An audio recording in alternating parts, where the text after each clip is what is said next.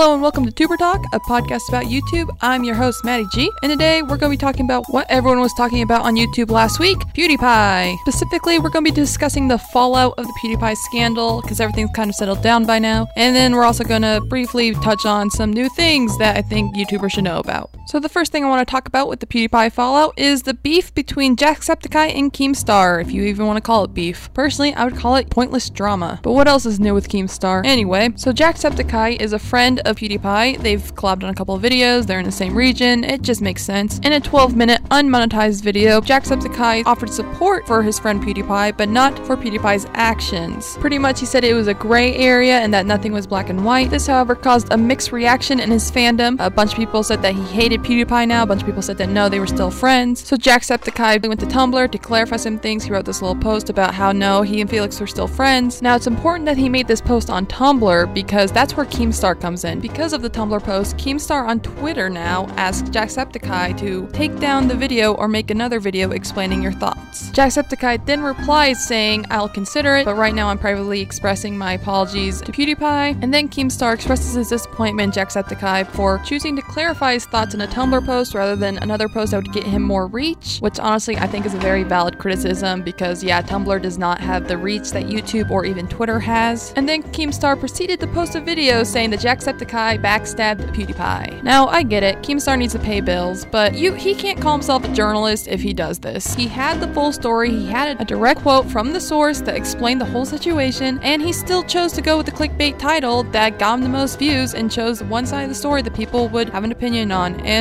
it's honestly so disgusting. He even has the added bonus of all the Jacksepticeye fans that are upset that he did this, and he's still profiting off of it. The video's still monetized, everything is still going his way, nothing is changing. There's just no integrity in it. And if you want to discuss mainstream media taking down YouTube, I think we need to discuss the inner YouTube problems that we already face with Keemstar and everyone that's trying to take down other YouTubers through these dishonorable ways. I guess my advice to you is do not take Keemstar as a serious news source. I know a lot of people in my personal network do take Keemstar as a serious news source, and that's just not the case. He is basically just abusing the YouTube fandom for all their views and all their clickbaits because if he says that he has some sort of scandal on this YouTuber, all their fans are going to come rushing in to defend them. And meanwhile, he doesn't actually care about the story and whether or not it's true. He just wants that sweet, sweet ad revenue. However, he has broken a lot of important stories in the past before, so maybe just treat him as a possible news source. Always do your research though before you believe him because clearly he doesn't do his own. The ending to this story is that PewDiePie has officially made a statement on Jacksepticeye's video about him saying that they're still friends, nobody worry about it, nobody put words in his mouth that he has yet to say. I hate talking about drama, but I just wanted to show an example of how it's not always the mainstream media's fault that the YouTube community turns against each other. Sometimes it's YouTube itself that does it. But speaking of whether or not the mainstream media tears YouTube apart, let's discuss the Sargon live stream. The Sargon live stream was one of the biggest things that come from this PewDiePie drama. In the five and a half hour long live stream, there was a slew of big YouTubers that came in to either defend PewDiePie, defend the media, or to say something about it. Gaming YouTuber JonTron was there for most of the time, Boogie was there for a solid portion, Philip DeFranco made an appearance, so did Anthony Fantano and Sky Williams. For the most part, they discussed the mainstream media trying to tear down YouTube and what that meant for YouTube, and I honestly thought it was an interesting discussion when they did discuss that topic. They also talked about a lot of politics, which I thought was interesting because there was actually a good balance of progressive versus moderate versus conservative on the live stream. That was like one nice thing that came from this huge scandal is a bunch of YouTubers that never would have met before or discussed this topic before coming together to discuss politics and share ideas. However, my one criticism of this live stream is that they discussed women's rights and women's politics at one point, but here's the thing there was not a single woman on that live stream. Really, it's more of a personal annoyance. Boogie was really the only one that was actually willing to defend women and actually try to offer another stance other than feminism sucks, blah blah blah. All I'm saying is that if you host another live stream discussing women's politics, hit me up or hit up another woman YouTuber. There's a lot of us out there. And then, very briefly, let's discuss the publication that started this whole fun drama the Wall Street Journal. They're the ones that first accused PewDiePie of being anti Semitic. According to PewDiePie's Twitter, they approached him at his home address, offering their platform for him to express his views and to basically defend himself. To which I'm assuming he replied, Nice try, Wall Street Journal. Try again, mother. Or maybe I'm just paraphrasing. But for me, in my point of view on this whole drama, thank God it's finally settling down first off. But my point of view is that this is a huge lesson in the real world versus the YouTube world. Listen, most of the real world does not realize that YouTube has an actual community to it. They just think it's a place to post videos of your cat, of your baby. They don't see the true benefits and consequences of putting stuff on YouTube. I know because I lived that life. Absolutely no one in my life understood YouTube before I started doing it. And I tried to explain that concept to a rather big YouTuber at VidCon. I'm not going to name names. I was trying to explain that concept to them and they just, I didn't think they got it because they had been doing this forever. And so everyone in their life realized that. But as a small YouTuber in the middle of the country where entertainment media is not really a thing, uh, it's very difficult to convince someone that yes, people make a lot of money just vlogging about their life. And also, they have this huge community that follows their every word and will buy t shirts if they tell them to or support this charity if they tell them to. It's very hard to convince people that that's an actual thing. A lot of people don't really believe me until I show them, and then I still have to explain to them no, it's not that easy to become a YouTuber. A lot of people work at this for years and still haven't made it. So for me, it's very easy to see how the mainstream media can construe what YouTube is and what happens on YouTube. They just see it as something that's influencing preteens and children and teens. So on the Sargon live stream, they kept saying that the mainstream media was attacking YouTube, was trying to take down YouTube, but I don't think that's mainstream media's intention. I just think they are misinformed and are not knowledgeable about it.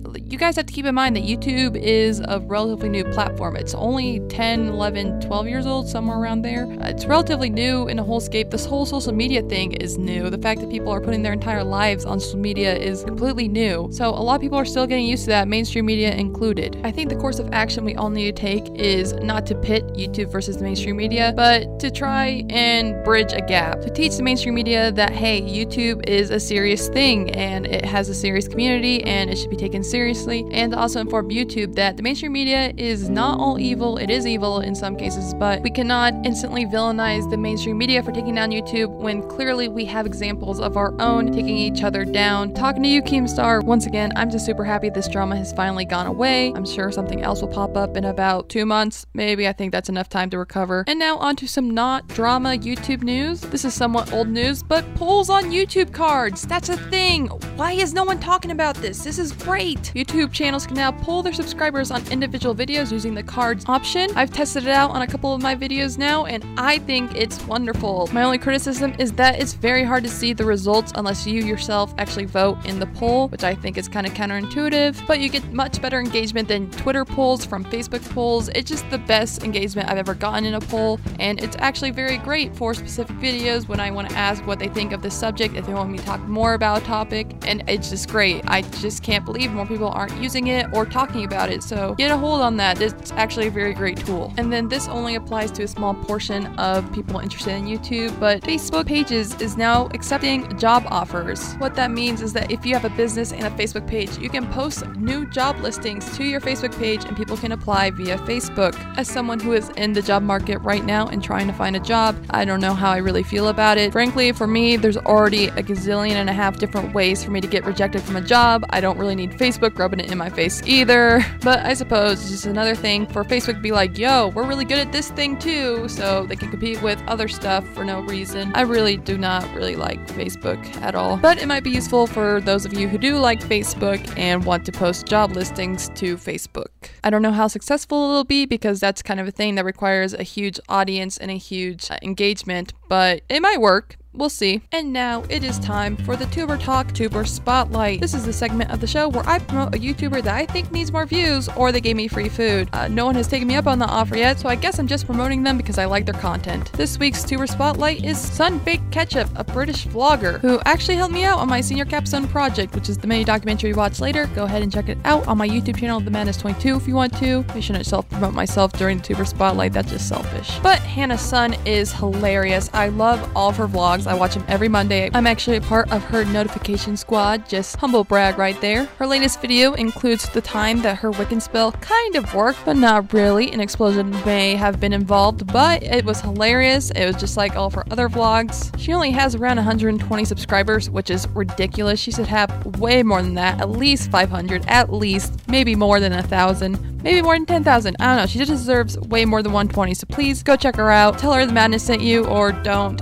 Just again, don't be creepy about it. Just just check out her stuff because she's awesome and she's hilarious and she deserves way more subs than 120. And then that is it for this episode of Tuber Talk. What are your thoughts about the PewDiePie scandal? Do you think Keemstar should stay in his lane? And also, do you think the mainstream media is to blame for YouTube's problems? Let me know your thoughts at either my YouTube channel, The Maddness22 with two D's on like my boobs. That's not very professional at all. Maybe that's why I haven't found a job yet, but gets people to remember it. You can also send me your thoughts at my Twitter at Maddness22, same thing with the D's, or my email, maddnessbusiness at gmail.com, same thing with the D's. Really, I just want you to recognize that I do know how to spell madness properly, but for my channel name, it's with two D's, not just one D. I just want you guys to know that. Thank you for listening to my podcast, and I'll see you guys on the next episode of Tuber Talk. See ya!